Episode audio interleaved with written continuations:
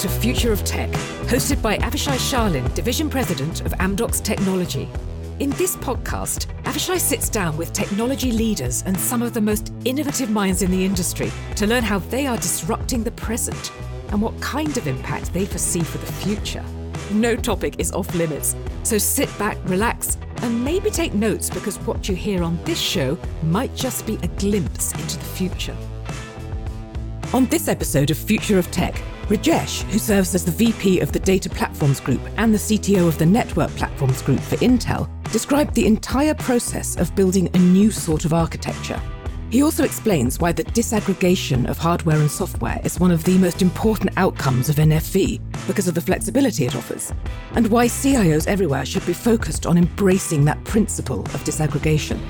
A company's architecture has always been of tantamount importance to the company's success. On this episode, Rajesh discusses the evolution of modern networks and their architecture, the power of converged network architecture, and why hybrid clouds and openness are so important. Future of Tech is brought to you by Amdocs Tech. Amdocs Tech is Amdocs' R&D and technology center, paving the way to a better connected future by creating open, innovative, best-in-class products and continuously evolving the way we work, learn, and live. To learn more about Amdocs, visit the Amdocs technology page on LinkedIn. I'd like to uh, welcome you, uh, Rajesh, for a new uh, episode of uh, Future of Tech. And um, we are going to discuss various issues. I, I, I, saw that there are so many topics that you're dealing with related to cloud and edge and 5G and networks and software. So we will try to touch as many as possible and, and to leave our you know audiences uh, interested. And uh, let's start. Okay.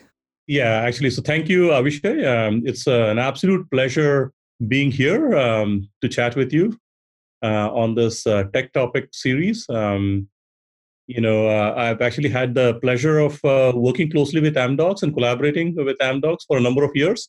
And uh, when you invited me, I was actually looking forward to this discussion. So it's my pleasure again.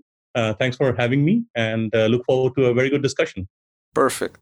So maybe we'll start, you know, from the beginning. How did you find yourself dealing with technology?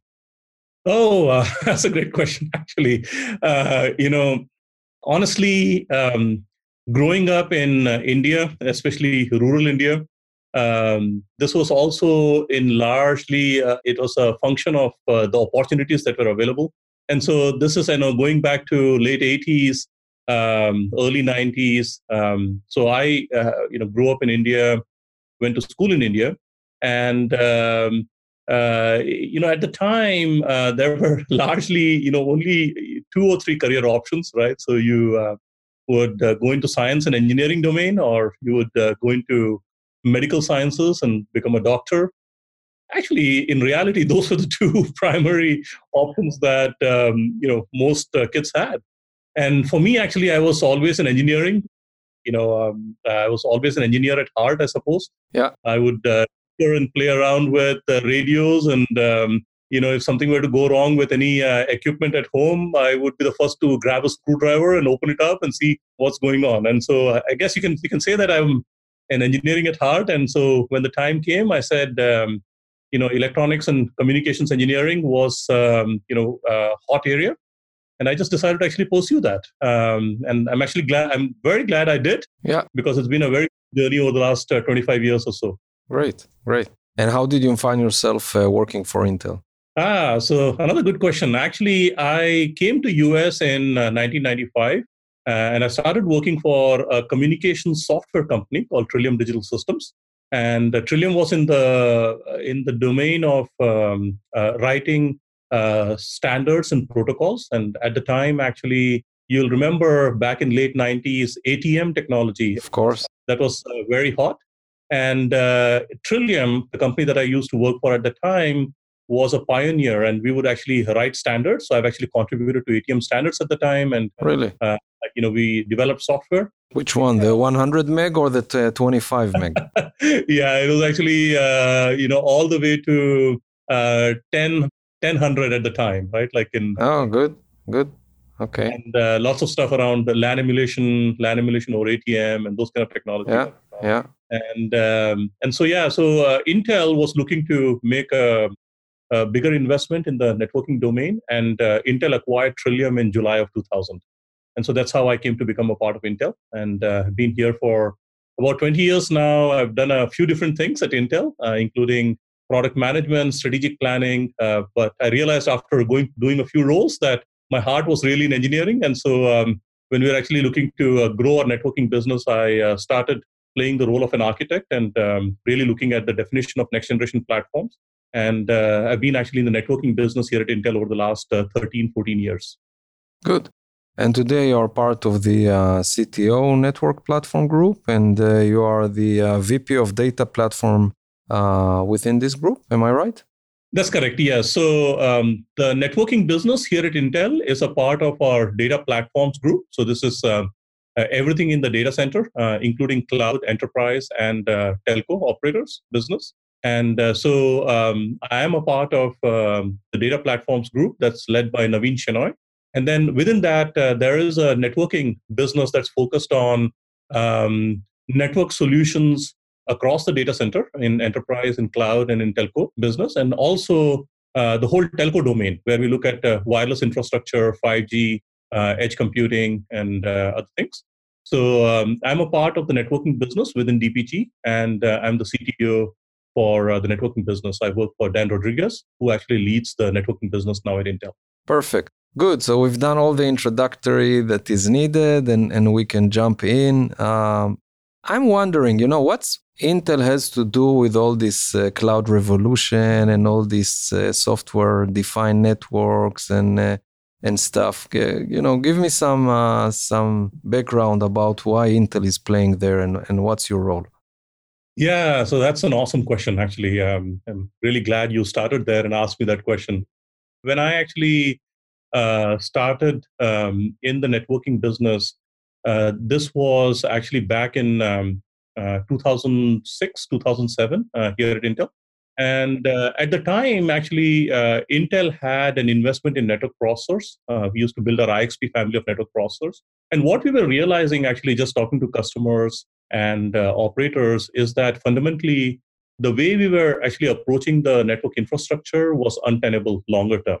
So if you opened up uh, an application at the time, like uh, uh, wireless radio network controller, for example, there would be multiple architectures inside. So there would be um, you know a general purpose uh, CPU for doing application processing.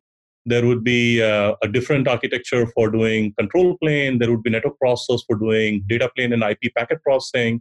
And then there will be some DSPs or homegrown ASICs for doing uh, signal processing, mm-hmm. like in base station. Yeah. And fundamentally, when you think about it, like you know, when you have multiple architectures to deal with, um, it is very suboptimal because it takes a long time to optimize four different software paradigms you know four different optimization points and tools and so on to deal with right and then you have to do the integration so it was taking a really long time to build solutions to market and so we said hey you know what would we do different here and uh, the big goal that we took for ourselves is how can we make a standard architecture such as uh, intel um, architecture uh, best in class to run the four main workloads in networking application, control plane, packet processing or data plane, and signal processing. And that's the mission that we uh, embarked on. Uh, this is where we built things like DPDK, Data Plane Development Kit, which um, really helped with efficient packet processing. Can you give me just in, in, in a very short way What's the difference in characteristics between the four different behaviors? So people that are not that familiar with uh, how things are working will understand the uh, the complexity of the solution that you uh, uh took upon.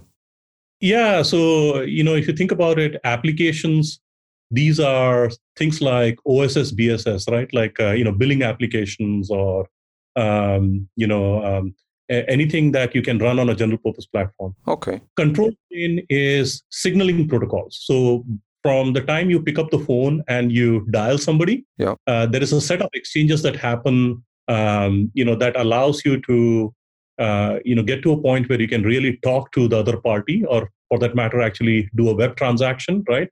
And so the control plane is something that you and I don't see this just happens magically in the network where there's a lot of like session information or signaling information that goes in back, back and forth that allows you to get to a point where you can do um, you know the user data um, you know transmission. Very time dependent very real time in nature. That's right yes. And then um, from a workload characteristic standpoint it is very similar to um, applications. But where it, it, it's really different is uh, when you start thinking about data plane right? So uh, if you if you see actually how things have evolved over the last uh, decade or so we've gone from i think you were asking me earlier 100 megabits per second to a gigabits per second to 10 gigabits per second and now you're talking about hundreds of gigabits per second. And in fact, uh, my team has started working on terabits per second. So uh, when you have to deal with such speeds and um, you know traffic that is um, uh, highly uh, sensitive to latency, such as uh, voice, such as video traffic, where you cannot tolerate any jitter, and quality of service is extremely important. Um, it becomes very important that you you know process that data uh, that's coming on the network, um, what we call as the IP packets, uh, efficiently. Uh, and so, so that's what I refer to as a data plane because this is the user data. And then the last one is the signal processing. So, um, you know, our phones, right? They talk to something called as base stations. These are the Christmas tree-like structures that you see on the side of a freeway if you're driving, right? And um, uh, a lot of that is basically, uh, you know, radio transmission, uh, analog, and then that has to be converted to the digital domain. And uh, there's a lot of like uh, dsp like algorithms that run there. And um, so like i was saying earlier all of these four were running on four different architectures. And what we have done over the last um, you know 14 15 years is to really make bring them all on a single architecture and consolidate the workloads. Because guess what when you have one architecture that you can run all these workloads on you get a tremendous amount of efficiency and you can actually bring solutions faster to market. Good. And that journey that we uh, got uh, on uh, around 2012 13, um, the operators came to us and said, Hey, you know, we like this vision. And uh, what can Intel do to give us, you know, deliver some of the same magic that you guys have done in uh, cloud and enterprise, where you virtualized the workloads on a standard server how can we actually deliver the same for the network infrastructure or the network applications? And that's basically what led to NFV, network function virtualization, as uh, SDN, as you've seen. And uh, it's been a really fruitful journey because now you know we see like as we get into the 5G deployments and edge computing, um, you know NFV has become a you know fairly entrenched, and we are seeing the benefit of uh, what NFV has delivered. Okay, interesting, interesting. And once you reach that point, in, in what way um, does it change our industry? In what way does uh, so you're saying now things can go faster? You're saying now things can go smoother. What are the aspects from an uh, from a telco perspective or from the industry perspective once once this is done? Once you were able to uh, uh level set all technologies under one architecture? Yeah. So um, if you see um, you know what NFV or uh, uh and SDN, right, network function virtualization and software-defined networking, have accomplished. The biggest accomplishment is really the disaggregation of hardware and software. And why I uh, say uh, it's the biggest accomplishment is because if you look at like traditionally how networking equipment was built, right, it was actually built in the form of an appliance where the hardware and software were tightly integrated. So the first thing that NFV was able has uh, delivered is the disaggregation of hardware and software. Because what that now does is um, customers have actually our customers or people who build network application, network equipment now have tremendous flexibility. First of all, they have choice of hardware, so they can actually uh, go build network applications on standard server hardware like uh, uh, from Dell or HP. Um, and then uh, because now the software is disaggregated, now you can actually open up the ecosystem and it's no longer a few players that are playing and building network applications, um, such as in wireless or uh, network security and so on. Now, because you have, um, uh, you know, um, the software is not dependent on hardware. Now you can innovate um, much faster, and you have a large ecosystem. So if you look at um, the wireless software ecosystem, you'll see that uh, there's been a number of new entrants in that area. Uh, so you've actually seen um, companies such as uh, Affirmed Networks, Metaswitch, uh, Mavenir. Um, there's so many newcomers that are innovating and uh, building, uh, you know, providing new options um, in terms of how the wireless networks uh, can be deployed with a lot of new innovation. Great. Now, inject into this also open source. How how does it play into uh, this ecosystem? How does it help, if at all?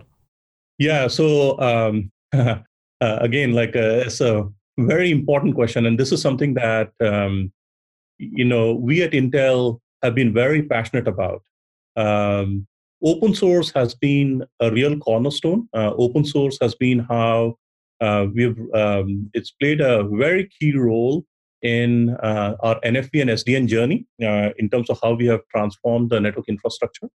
Um, because um, you know, uh, with open source, um, there is always a community that's working um, that is actually uh, working with each other collaboratively to drive innovations faster. Um, and uh, you know, uh, people can come and contribute different aspects to an open source project. And so, um, you know, from an Intel perspective, um, going back to, I was actually making a mention of DPDK, Data Plane Development Kit. Um, we've uh, actually always led with open source. We've uh, actually made a ton of contributions. In fact, not many people know that um, Intel perhaps is as big or larger software company as it is today as it is a silicon company. And in fact, um, Intel's been always uh, one of the top two contributors to Linux kernel. Uh, and so today, if you look at it from a network viewpoint and uh, the networking landscape, um, you know, we are a part of uh, Linux Foundation Networking. We are a part of ORAN Alliance. We were actually a part of uh, ETSI-NFV movement and uh, contributed to a lot of uh, ETSI-NFV standards. Um, and so, yeah, so we, we do think that open source is very important because it uh, is a is a sort of like a community community innovation uh, that we can drive with an open source approach. But at the same time, I will tell you that um, our approach has been not just open source, but it is very important that we put a good amount of focus on the commercial ecosystem as well. So open source is important. It gives us the agility. It, it actually helps us drive innovation. But at the end of the day, and you guys know this very well, Avishai, right? Um, when you look at telco operators, many operators around the globe don't have the ability to just take the open source project and deploy it. What they're looking for is a commercially hardened software um, that, uh, of course, can benefit from open source and the faster innovation cycle. But at the end of the day, they want a hardened software that they can deploy that is supported, um, where they can get updates, they can get patches, uh, and so on. So the Intel approach has been we put equal amount of focus on both open source, which is a very important uh, way how we innovate in the in the marketplace. But uh, for us, actually, it's also equally important that we drive a viable, commercial, hardened, supported software ecosystem. And so we have a program called Network Builders, where we have uh, more than 300, and you guys are a part of this as well, which actually helps us drive uh, a commercially ready uh, software model. I think you've touched a very important uh, topic, and I'd like maybe to ask you uh, an additional question around the the open source. So rightfully so, you said that it opened up the ecosystem. It allowed many uh, players to enter. The fact that uh, this plus the the change of making now the network software driven allows us now to uh, to have or to experience a variety of new technologies and partners and and uh, detach from the combination of software and how they are going together. However, it also injects now a big threat we all know of coming from the cyber attacks and, and cyber related uh, technology. And, and I, w- I was wondering in what way um, you were thinking in your new architecture, in, in the new design of making sure that the solutions that are now being, uh, you know, adopted are uh, secured in, in the right way and how do we make sure that, you know, we are not getting into a a big uh, havoc uh, using those open source solutions. Yeah, you know, security is paramount, right? And um, yep. I think the threats have um, really increased um, because you know, um, going from we used to actually have closed proprietary solutions, and um, to some extent, you would argue that that limited the attack surface because it was actually fundamentally a closed and proprietary system, right?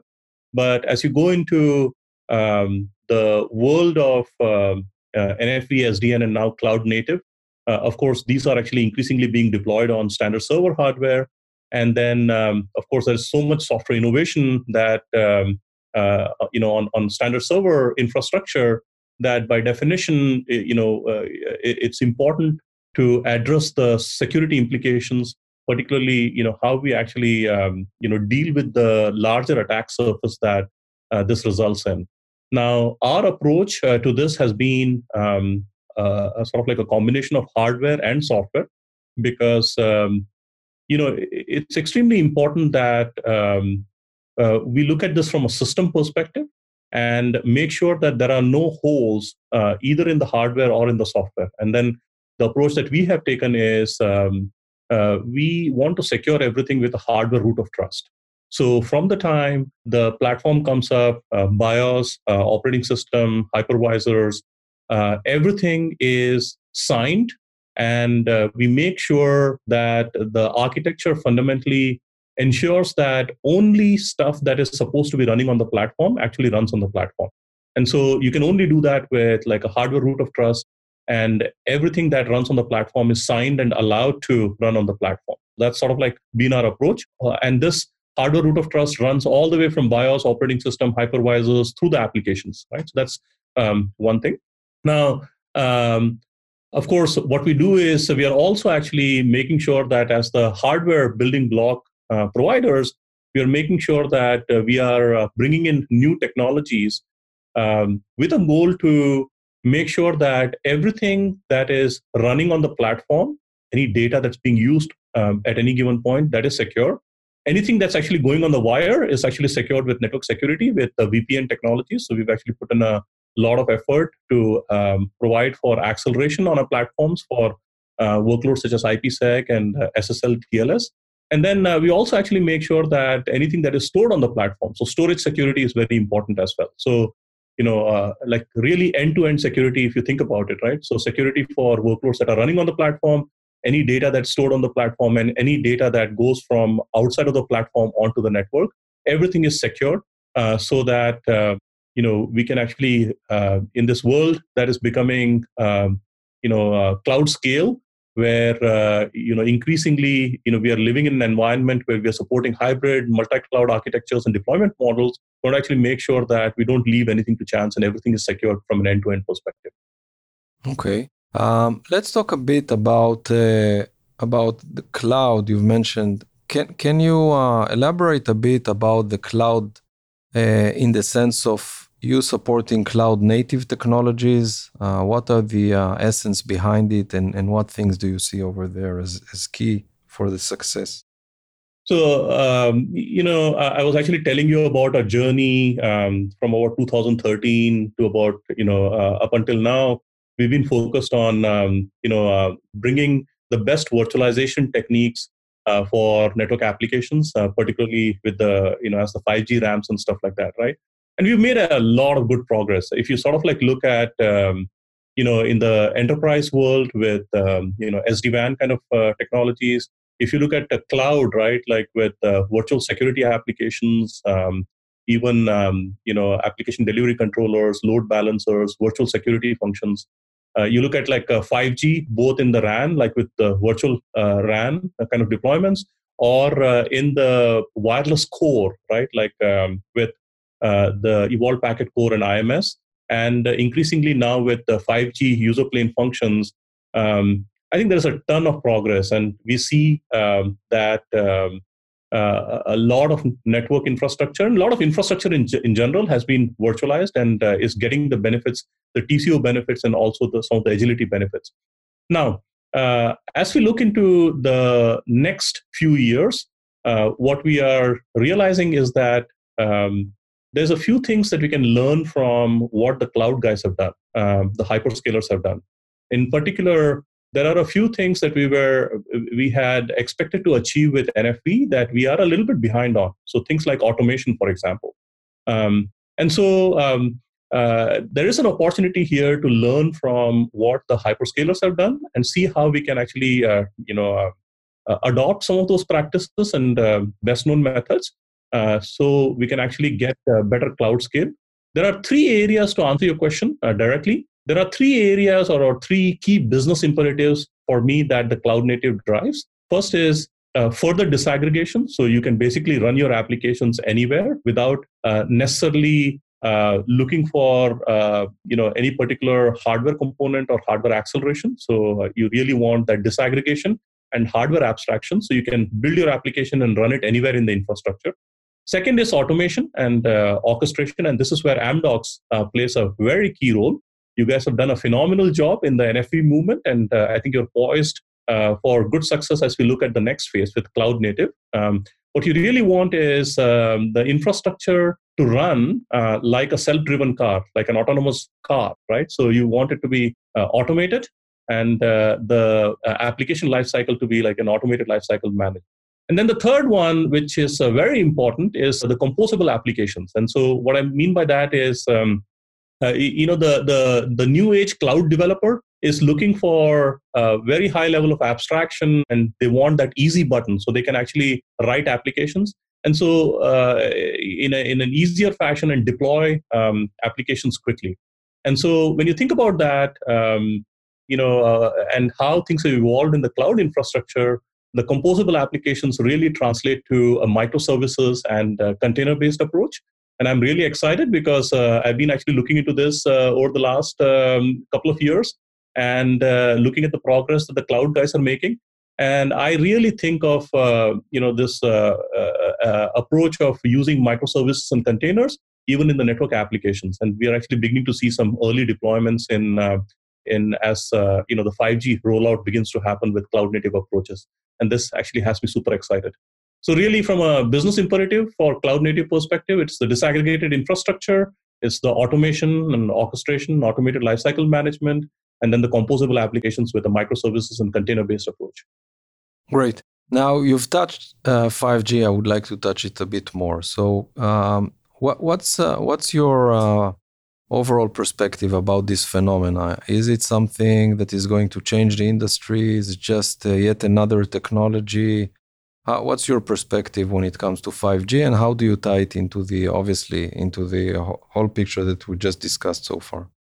Yeah, you know, actually, if you bring up 5G, um, you know, you'll find me sort of like almost like a kid in a candy store, right? So this is something that I've been very passionate about, and uh, I, really look at 5G as a, a game changer of sorts. Um, you know, whichever way you look at it, right? I think first of all, uh, I think the fact that uh, 5G is a pretty significant improvement from a speeds and feeds perspective, right? It's 10 to 100x more bandwidth. It is 10 times lower latency and a combination of those two things alone actually uh, gives you um, you know uh, the ability to use this technology for a number of new applications um, things that were uh, not possible before right so we know that just the laws of physics um, will not uh, you know um, when you actually have to go to a backend cloud uh, it's like tens of milliseconds of latency to um, you know, uh, you know any transaction that goes to the cloud, right? Sometimes even uh, more than 100 milliseconds. And when you look at like many of the new applications that we're thinking about, whether in um, you know things like uh, autonomous driving car, whether you're looking at uh, industrial automation, robotics, um, whether you're looking at um, you know in the medical sector with uh, some of the remote surgery kind of applications, um, this, uh, the possibilities are immense, right? Video analytics and video surveillance is another one. Or many of these applications they require um, low latency um, you know uh, below 20 milliseconds sometimes even below 10 milliseconds. And uh, so when you think about that um, uh, 5g uh, now gives you a technology to work with for achieving that low latency and you know high bandwidth the high throughput needs of many of these applications um, so so i'm actually super excited i think you'll see actually you know, from an Intel perspective, over the last uh, 18 months or so, we have done more than 100 field trials uh, all around the globe with many operators. Um, and uh, in fact, uh, I think it was uh, like in 2018 at the Winter Olympics, we actually did the first demo of 5G uh, from an end-to-end perspective with many cool applications. And it's, you know, I'm actually a little bit bummed that we are not able to um, you know, right about now, the Summer Olympics would have started, and we would have actually seen many applications of 5G in um, at the Summer Olympics in Tokyo. Um, but hopefully, um, we'll uh, get to see some of this actually next year when the Summer Olympics actually take place. Uh, but uh, no, to answer your question, actually, I am super excited with uh, what 5G has to offer.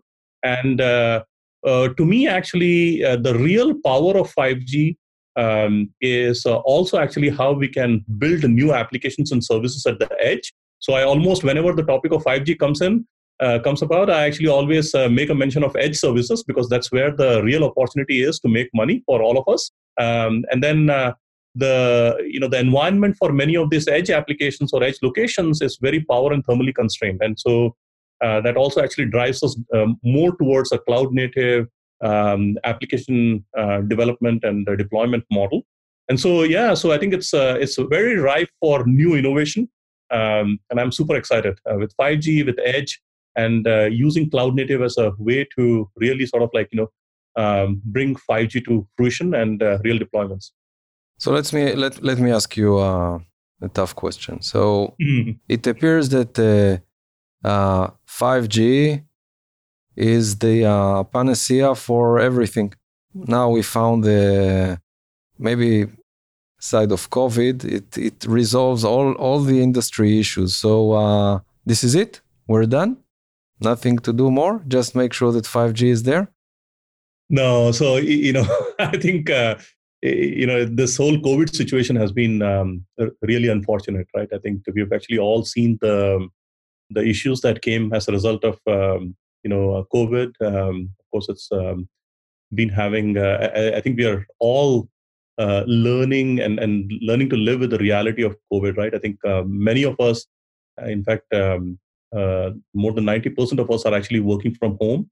And um, it has actually, um, I think you would agree that uh, not a single day goes by when you know you're not sort of like disconnected from the VPN or having connectivity issues because uh, you know the bandwidth is fully consumed or uh, you know you are uh, not he- able to hear this one person because they are on a slow network and you know there's like a no we, we we we don't experience it at all. For us everything is sleek and we have no issues yeah.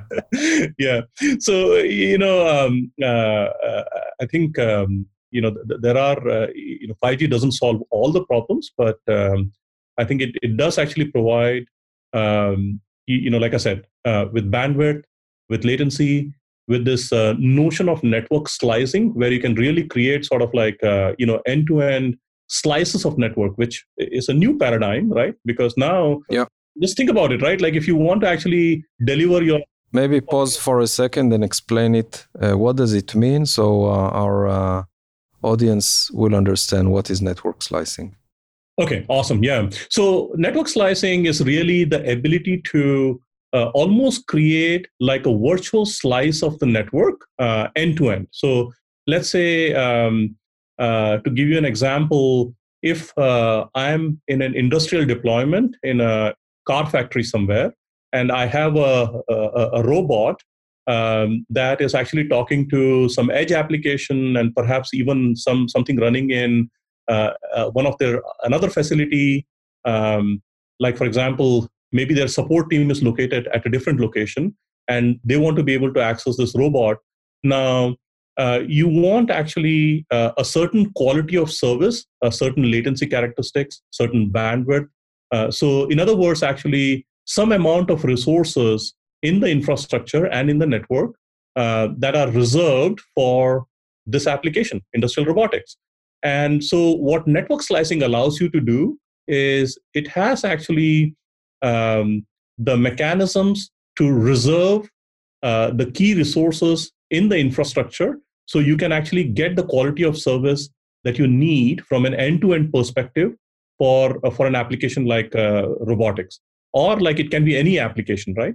So it's that ability to really carve out a slice of uh, the resources in the infrastructure in the network um, that would give you that quality of experience that that application desires. That's basically what network slicing is. Perfect. So I'm, I'm, I'm coming back to my, my previous question. So 5G brings a lot of good things into the world. It allows you to do many things. Network slicing is one of them, and the edge is tightly coupled, and the latency and the bandwidth. So, what are we missing? What if, if you were in the shoes of um, a CIO or CTO that needs now to look into this, what what are what they should look what are the things they should focus on? Where are the places to put their money? Where are the places to uh, to search? Where would you invest the next, you know, uh, budget? Yeah, so uh, I think you know I think this is a nice. Uh, we're circling back to where we started, right? Like, and we said that uh, increasingly cloud native uh, movement and the cloud scale is becoming uh, very important. And so, if I am a CIO, right, um, what I'm actually looking to do is to transform my infrastructure, whether I'm in enterprise or whether I'm in uh, in the telco world, and um, looking to sort of like you know uh, embrace um, the principles of cloud native around more disaggregation. Uh, how do I actually achieve more automation? And how do I actually um, uh, really make it easy for uh, new applications and services to be deployed from an end-to-end perspective? And um, of course, that uh, you know uh, means uh, you know fundamentally different way of like you know how we you know transform um, the infrastructure and how we actually build, deploy, uh, uh, you know, create, deploy, and manage applications. Uh, you know, in the uh, like an on-premise enterprise, for example. But then, how do we also actually provide for elasticity so you can extend your infrastructure into a hybrid cloud deployment? Uh, because I think uh, you know, I think every CIO that you talk to, they will tell you that um, there are many unknowns, right? I mean, and and they're needs are not constant. I think it uh, you know varies significantly depending on different times of the year. Um, uh, you know, uh, even within a given day, sometimes you're bringing in new applications. You're trying to uh, flex your capacity and stuff like that. And so the hybrid cloud, where you can actually extend uh, your infrastructure into a hyperscaler cloud, I think that's becoming important. And then you take it to the whole new level now with um, multi-cloud, right? Because it's quite possible that uh, you know, I want to run analytics and I find like one cloud uh, service provider really providing some innovative uh, platforms and app, you know, microservices that I can use um, at, you know, in that uh, hyperscaler uh, infrastructure. And then I might actually, like for my billing and for some other microservices, I might actually just want to run them in a place where I can get like um, basically a best TCO, right?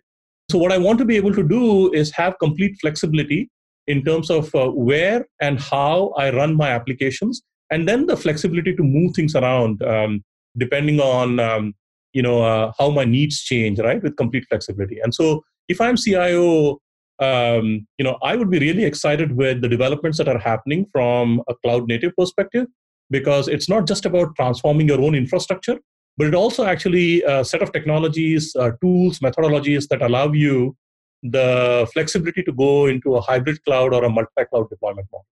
I, I believe I believe that um, I'm I'm fully in agreement with you. Let's uh, briefly touch some some more technology. You know, after all, it's the future of tech, and I would like you to uh, explain uh, maybe uh, the basics around the kata containers and clear containers. What what what do we need them? Uh, what what are they for? and uh, what's what's Intel Play? Yeah, so um, Kata Containers is an open source community. It's uh, working to build a secure container runtime with uh, lightweight virtual machines that feel and perform like containers, but provide stronger workload isolation uh, using the hardware virtualization technology as a second layer of defense. Uh, so, as you guys know, um, we've actually added a lot of uh, virtualization hooks um, that actually provides for um, workload isolation. Um, so, what you, as an example, um, when you actually have um, multiple virtual machines or even containers uh, running on top of uh, the same infrastructure, you want to actually make sure that one container uh, or, or application in that container uh, does not have access to the memory space and uh, you know um, of the other container or virtual machine because i think if uh, you don't provide for sufficient isolation it's a big security nightmare because mm-hmm. then you can actually have uh, you know um, spam application come in and actually really create a havoc um, in uh, uh, in the infrastructure and do all kinds of things. And so it becomes this the isolation at every level, at isolation from a compute standpoint, isolation from a memory memory footprint, isolation from um, you know for the I/O devices that are actually connected on the platform. Uh, all of these are very important um, things to be looked at. And so this is exactly what uh, the Kata Containers is um, uh, as a community is uh, looking to drive uh, to build a secure container runtime. Great. And um, if we're you know already speaking about containers and orchestration, let's let's uh, briefly mention also Kubernetes. So what's Intel's play into accelerating um, you know maybe performance and maybe some other aspects when it comes to Kubernetes? Yeah. So. Um, you know, um, before I talk about Intel's play, right? I think um, uh, just in general, actually, uh, what I've actually heard from uh, all the players in the industry, uh, everyone likes the notion of cloud scale, and we all actually want that agility. We want to be able to, um, you know, drive more abstraction, so you can actually write your applications and not have to worry about the underlying platform.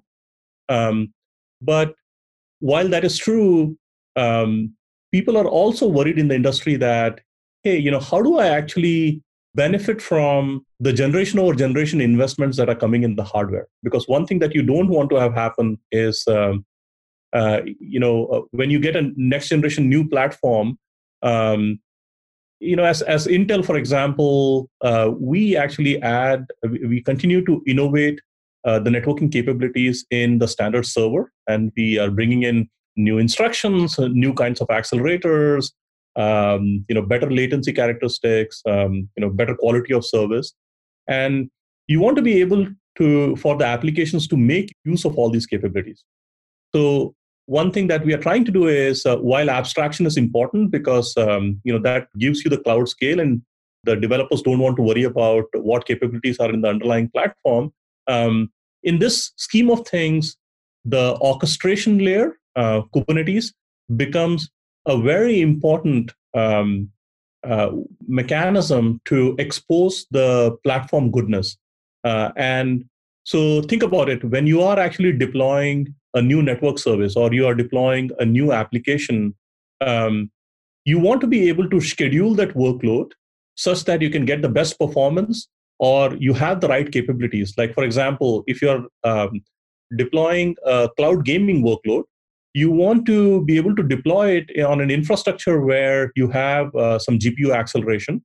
Uh, if you're uh, deploying a virtual RAN for 5G, uh, you want to be able to deploy it uh, in the part of the cloud that has um, the the right CPU instruction set and uh, accelerators that give you acceleration for forward error correction and you know the polar coding and those kind of mechanisms. And so um, the way to accomplish that, Kubernetes actually serves as a really good mechanism to do that. And so, what we've been doing from an Intel perspective is working with the Kubernetes community to bring all the platform capabilities uh, through the orchestration layers. So, when you create, deploy, and manage an application from an end to end perspective, you uh, can do that uh, with a full knowledge of uh, where the right capabilities exist in the infrastructure. And so, you are matching the workload with the underlying capability. And so, um, we've been actually driving this uh, set of capabilities called Enhanced Platform Awareness, EPA, in Kubernetes. And these are capabilities such as node feature discovery, as an example, CPU manager for Kubernetes, which provides a mechanism for CPU pinning uh, and uh, provides isolation of containerized workloads. Huge page support, um, which uh, you know from Kubernetes 1.8 uh, onwards, it enables the discovery, scheduling, allocation of huge pages. It's a fundamental it gives you much better performance.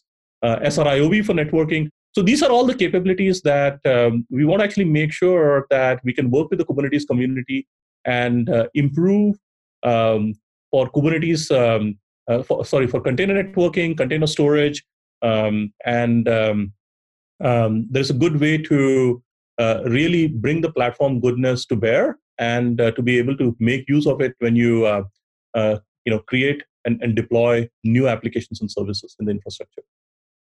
Okay. Now, I would like to uh, go back to the edge.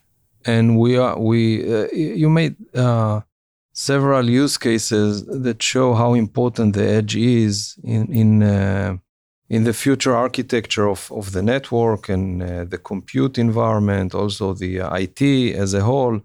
Um, now, we are all speaking about bringing uh, more compute power to the edge as part of the edge becoming, um, let's say, the next place we want to uh, to extend the network, if you wish, or or the cloud. It depends uh, how you look at it. What are we missing in terms of hardware uh, to make the edge as powerful as we need, or are we missing something in terms of uh, of hardware or devices when it comes to the edge?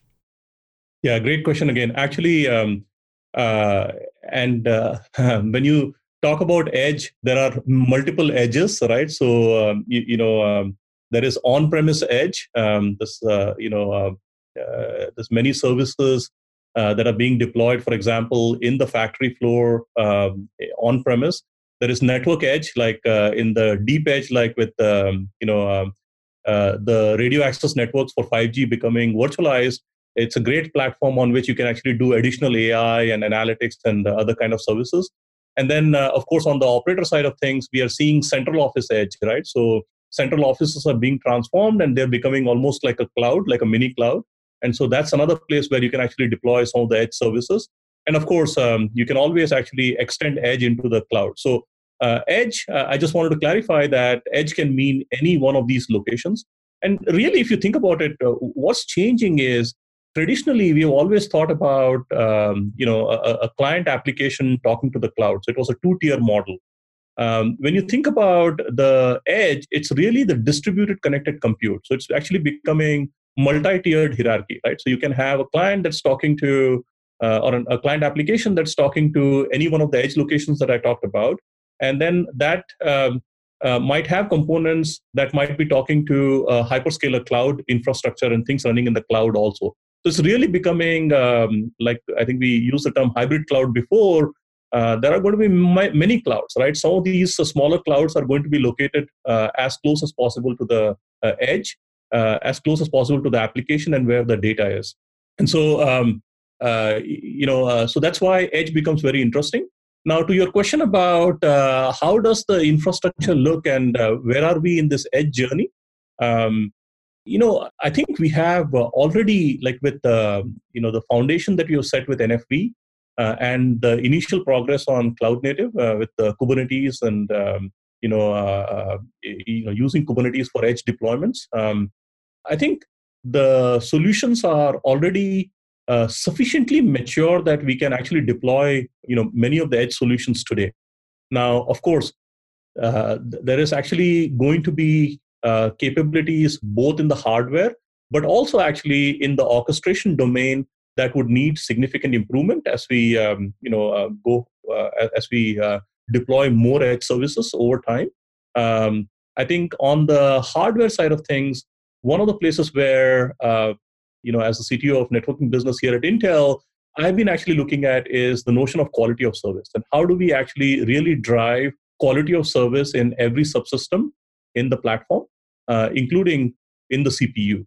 And so uh, we've been actually working on this technology called uh, Intel Resource Director technology that uh, provides for cache and um, you know memory quality of service.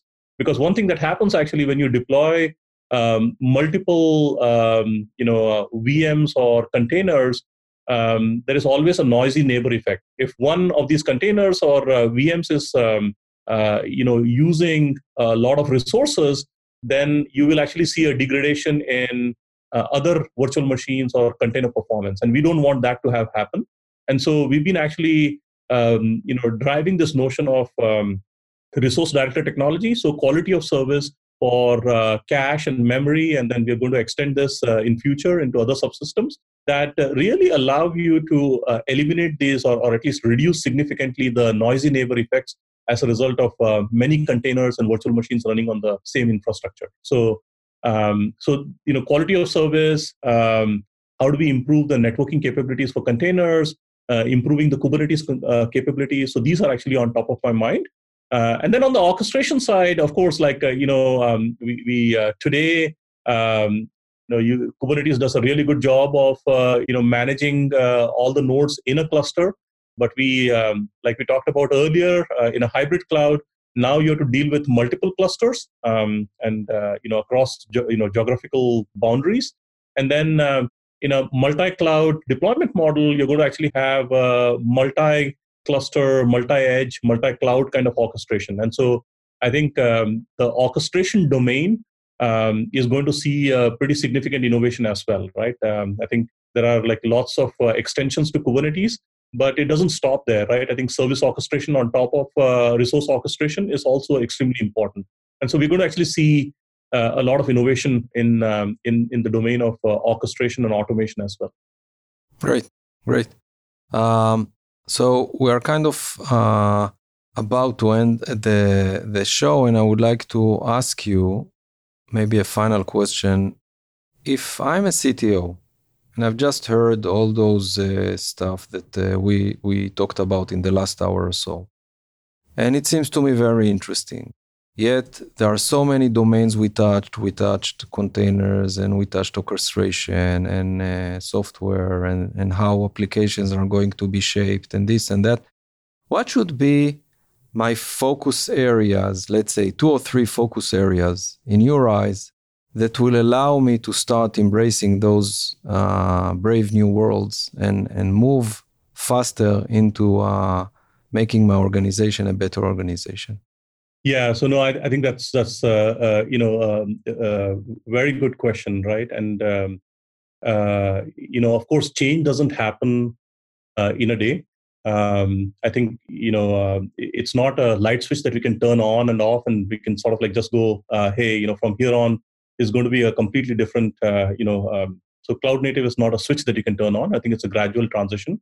Um, now, the way I think about it is, uh, it's also actually fundamentally a change in culture. So when you think about like you know, in, uh, I think we've all been in software for a long time you know, we used to talk about things like agile and uh, software releases and uh, you know that kind of paradigm, right?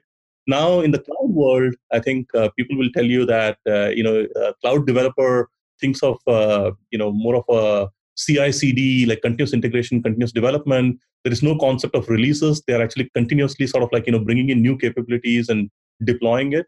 So to me, actually, first of all, um, uh, as CIOs and CTOs, um, I think it's a mental shift, and we are sort of like fundamentally looking at a new kind of culture in software development.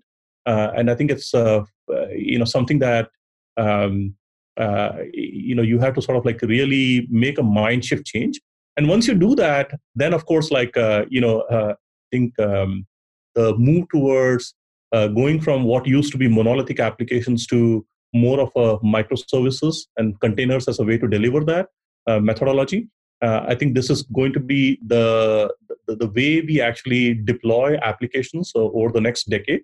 You know, at least like for the foreseeable future.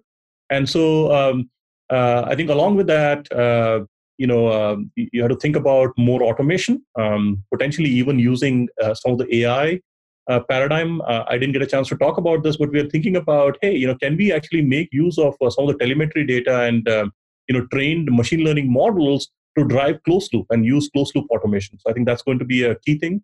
Um, of course, cloud scalability with uh, like you know uh, the elastic deployments around hybrid and uh, potentially like in a few years more uh, cloud deployment models. Uh, I talked about uh, disaggregation and you know more abstraction um, as the key, and then um, of course um, you know resiliency and you know fault tolerance through software mechanisms. So um, a lot of things to think about but I think um, we are poised. We are at, actually at a you know a good transition point. I think uh, you know the the there's been a huge progress over the last few years, uh, and I think uh, it's a good time to really sort of like imbibe the the the best known methods and what you've learned from uh, you know the hyperscalers and uh, the, how the cloud world has evolved. And as we look at um, the future of network infrastructure, uh, I look at sort of like bringing some of these techniques, some of these uh, things that have actually worked well, uh, and marrying it up with like you know what uh, we have seen in the cloud. And uh, the vision that I am actually driving towards is how do we actually make uh, the infrastructure more scalable, programmable, and intelligent. Um, that's the mantra that I would like to actually drive. And hopefully, if you're doing this again in a few years, I would love to believe that the network has become more programmable, the infrastructure is more scalable, and uh, we are in a more intelligent application era. Great. I think it's uh, it's a perfect summary for a very very interesting and a pleasant discussion. Uh, Rajesh, I want to thank you. It was a great pleasure having you with us, and uh, we'll talk soon again. Yeah, Avishai, thank you for the opportunity. Um, uh, like I said at the beginning of this call, um, it's been a great partnership. I've actually loved working with Amdocs um, over the years uh, in the open source communities, for example. We worked together in ONAP. Uh, we've done a lot of uh, you know great things together in terms of uh, transforming the network infrastructure. And uh, I'm super excited as to what this partnership could uh, result in as we look at cloud native and the next phase of infrastructure transformation. So looking forward to um, more collaboration um, and uh, look forward to talking to you again. Thank you. Great. Thanks. Bye-bye. Bye.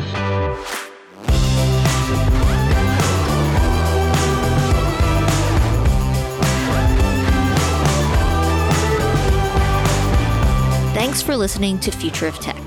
If you like what you heard and want more, make sure to subscribe on Apple Podcasts or your favorite podcast app. And if you have any comments or questions, feel free to write to our host, Avishai Sharlin, directly on LinkedIn.